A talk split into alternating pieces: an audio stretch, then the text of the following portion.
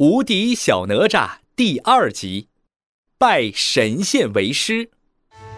这天，李靖家里挂满了灯笼、彩带，热闹极了。哈哈哈哈哈！恭喜李将军喜得贵子啊！恭喜恭喜，李将军，我们大家都为您高兴啊！李靖抱拳，向大家道谢。哈哈，谢谢大家。今天为了庆祝我儿子出生，我请大家吃饭，大家玩的开心一点儿。大家正在大厅里喝酒、吃肉、玩游戏的时候，天空中降下一道金光，金光射进了李靖家里。一个白胡子神仙坐在仙鹤的背上，从金光里飞出来，飞到了李靖家里。大家惊讶地看着这一切。嘴巴张得大大的，哇！是神仙下凡来了吗？白胡子神仙走下仙鹤，来到了李靖的面前，鞠了一躬：“李靖，李将军，你好，我是金光洞的神仙太乙真人，特来恭喜你喜得贵子。”李靖赶紧扶起太乙真人：“哎呀，神仙来我家！”我真是太幸运了，快坐，快坐。太乙真人坐在了李靖身边，他摸着胡子说：“我听说你的儿子出生的时候很神奇，而且一生下来就会走路和说话。我想看看这个孩子，可以吗？”“当然可以啊！”李靖让人抱着孩子来了。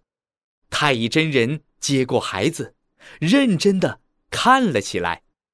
嗯嗯嗯，这个孩子啊，骨骼惊奇，天赋异禀，将来一定有所成就。师师师师傅，哈哈哈哈！这孩子喊我师傅呢。李将军，不如不如让孩子做我的徒儿如何？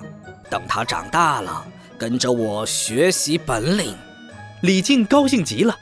他站起来，恭恭敬敬地说：“太好了，能拜太乙真人为师，是这个孩子的荣幸啊！不如您为他取个名字吧。”太乙真人闭着眼睛想了想，掐着手指算了算，不如，不如就叫哪吒，如何？哪吒，哪吒，哪吒。嗯，哪吒，好名字，好名字，就叫哪吒。李靖摸着哪吒的头说：“从此以后，你就叫哪吒了。你是我李靖的小儿子，还是太乙真人的徒弟。等你长大了，就要跟着太乙真人好好学习本领，知道了吗？”哪吒似懂非懂的点了点头。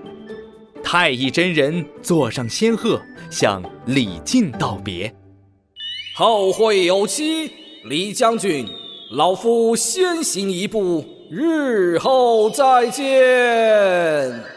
太乙真人乘着仙鹤飞回了金光洞。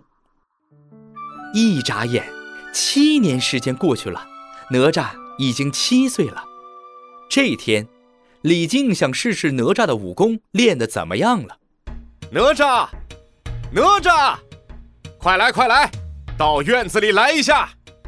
一个壮实的小家伙蹦蹦跳跳地来到了院子里，他的眼睛炯炯有神，两只手臂就像树干一样强壮。他就是长大后的哪吒。院子里几个强壮的年轻人排成了两行。李靖对哪吒说：“今天爹爹来试试你的武功。”你和这些大哥哥比赛看看谁厉害。好的，父亲。